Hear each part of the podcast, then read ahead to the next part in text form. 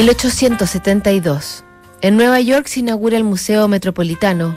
Edgar Degas pinta la clase de danza en la ópera. Nietzsche publica El nacimiento de la tragedia desde el espíritu de la música. Nacen Piet Mondrian y Bertrand Russell. Muere Samuel Morse. Un año antes, Giuseppe Verdi ha estrenado Aida en el Cairo, reconocida por la crítica y el público como una ópera monumental. Un caballero italiano llamado Prospero Bertani ha viajado no una, sino que dos veces a Parma para poder verla y le ha escrito la siguiente asombrosa carta al maestro. Reggio, 7 de mayo de 1872. Muy honrado, señor Verdi. El 2 de este mes, atraído por la sensación que estaba causando Aida, fui a Parma.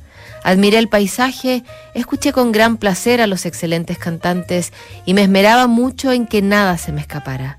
Después de que terminó la actuación, me pregunté si estaba satisfecho. La respuesta fue negativa. Regresé a Reggio y en el vagón de ferrocarril escuché los veredictos de mis compañeros de viaje. Casi todos coincidieron en que Aida era una obra de primer orden. Entonces consideré que de algo me había perdido y debía escucharla de nuevo. Regresé a Parma, hice los esfuerzos más desesperados para obtener un asiento, había tal multitud que tuve que gastar cinco liras. Llegué a la siguiente conclusión. La ópera no contiene absolutamente nada emocionante o electrizante y si no fuera por el magnífico escenario, el público no se quedaría hasta el final. Llenará el teatro unas cuantas veces más y luego acumulará polvo en los archivos. Ahora, mi querido señor Verdi, puede imaginar mi pesar por haber gastado 32 liras en estas dos representaciones. Añádase a esto el agravante de que dependo de mi familia y comprenderá que su dinero ronda mi mente como un espectro terrible. Por lo tanto, me dirijo franca y abiertamente a usted para que me envíe la suma gastada en intentar disfrutar su obra.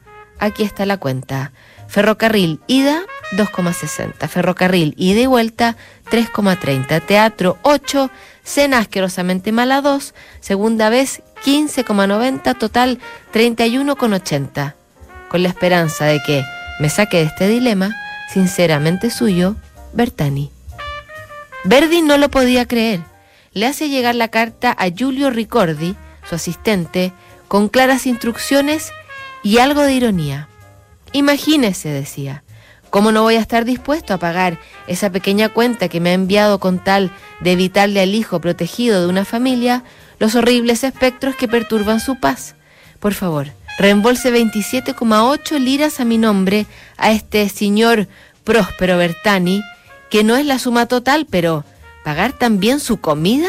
No. Podría haber comido en su casa. Envíele por favor el recibo junto con una nota que lo haga prometer no volver nunca más a escuchar una de mis óperas para evitar para él el peligro de otros espectros y para mí la incomodidad de pagarle otro viaje. Como alguien que no entiende sutilezas ni sarcasmo, Bertani insiste y responde, yo, el abajo firmante, certifico por la presente que he recibido la suma de 27,8 liras del maestro Giuseppe Verdi como reembolso de mis gastos por un viaje a Parma para escuchar la ópera Aida. El maestro consideró justo que se me devolviera esta suma, ya que no encontré su ópera a mi gusto. Al mismo tiempo, hemos acordado que no emprenderé ningún viaje para escuchar ninguna de las nuevas óperas del maestro en el futuro, a menos que él asuma todos los gastos, cualquiera que sea mi opinión, sobre su trabajo.